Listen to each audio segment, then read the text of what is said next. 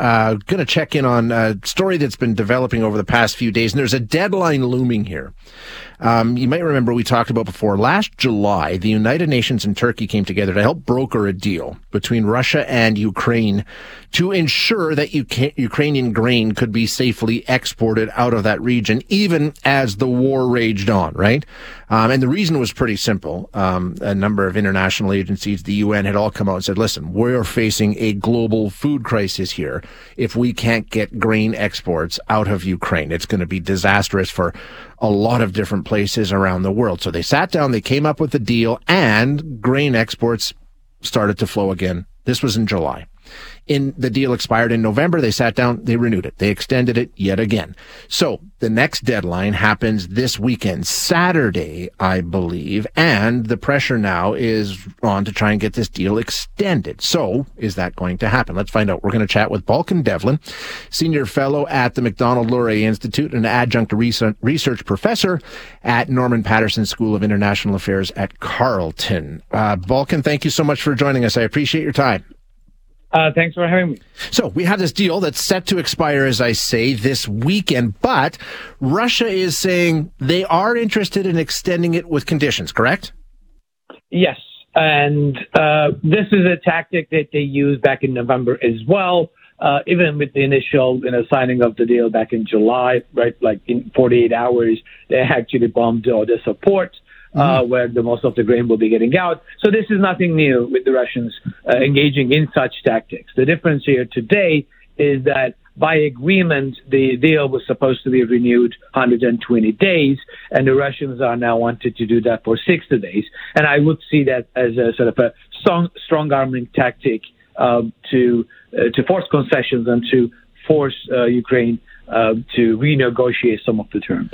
Yeah, you exactly. Uh, the, the the framework, the way that this deal was built, is it runs for one hundred twenty days, renegotiate, we extend it for another one hundred twenty days, on it goes. Um, and now they're saying sixty days. So um, leverage, you say, w- strong arming. W- what is it that they're after? Why are they saying, okay, we're only going to do it sixty days, unless, what are they looking for? Uh, a few things. What they uh, claim is that uh, sanctions, Western sanctions against Russia, Uh, particularly on their, you know, uh, insurance industries, payment systems, and and, and brokerage uh, systems, shipping, et cetera, are really sort of hurting Russians. So they try to use that as an excuse uh, to uh, try to get relief from that. Now, uh, let let's be very clear: the agricultural exports from Russia are not sanctioned.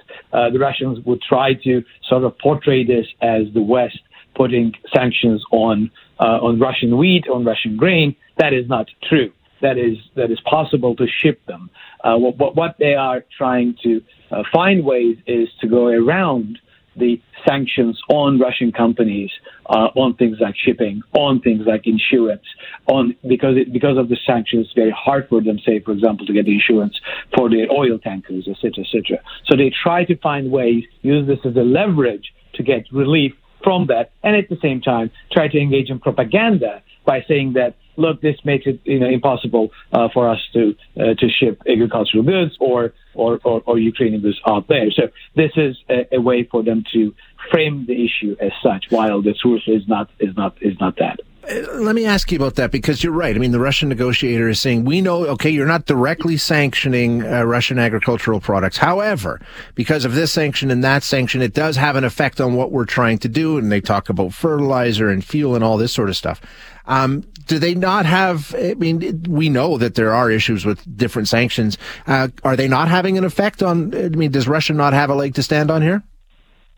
Uh, not much. I mean, okay. The primary reason why this, this deal is, is happening, is, is forced upon, is because the naval blockade, um, and, and the threats by Russia in the Black Sea. I mean, it, if they want those, um, ships, uh, to go and, and, and their own, uh, grain to be shipped without any issues, they could actually stop blockading Ukrainian ports, um, and making Black Sea a dangerous place for other, uh, shipping companies to operate. When there is a war going on and when there is a possibility of, of a naval, uh, you know, uh, uh, warfare or, or, or attack or accident, of course, uh, other companies don't want to uh, go and invest and, and, and engage activities in that region. But it is exactly due to the Russian actions that these are happening. So it's like, you know, uh, a burglar coming in your house and you know, breaking things and stealing stuff, and then drop some stuff as, as the way out, and then claim that, well, that was mine. I, I, I was getting away with it. Could you could you give that back to me? Mm-hmm. Uh, you're not allowing me to do it. Um, it is the exact same, um, same situation. Now, the deal, as we say, expires on Saturday. Um, will will there be a new deal, do you think? Is is Russian go- going to posture as much as they can, push as much as they can, but ultimately things will get settled this weekend? Or is there a possibility we don't get a deal here? Um, it's hard to say. I mean, it's hard to say because it is also for them as a way to talk to the global South, people uh, in, in North Africa, in Sub-Saharan Africa, in the Middle East, who are dependent on Russian and, and Ukrainian grain uh, to feed their, their people. So it depends on what their primary aim is. Is, is, is. Are they trying to get to those people and try to convince them to put pressure uh, on, on the West, for example? Or is this another tactic that the Russians try to uh, prod for weaknesses? And, and see if, if it works. Just to you know, remind that Lenin's famous dictum uh, that you know they they prod by bayonets. If they see flesh, they go through. If they meet steel, they uh, they withdraw. And this is precisely the Russian tactic uh, right now. Um, just before I let you go, how has that deal been operating since it was originally signed back in July? Like you say, immediately after it was signed, we know there were all kinds of issues in the Black Sea. Has it been honored? Have exports been freely flowing out of Ukraine uh, since last July following that initial unrest? Uh, there has been issues because the Russians are also delaying uh, through the inspections. There's an inspe- inspection mechanism uh, for those uh, cargoes uh, to get out.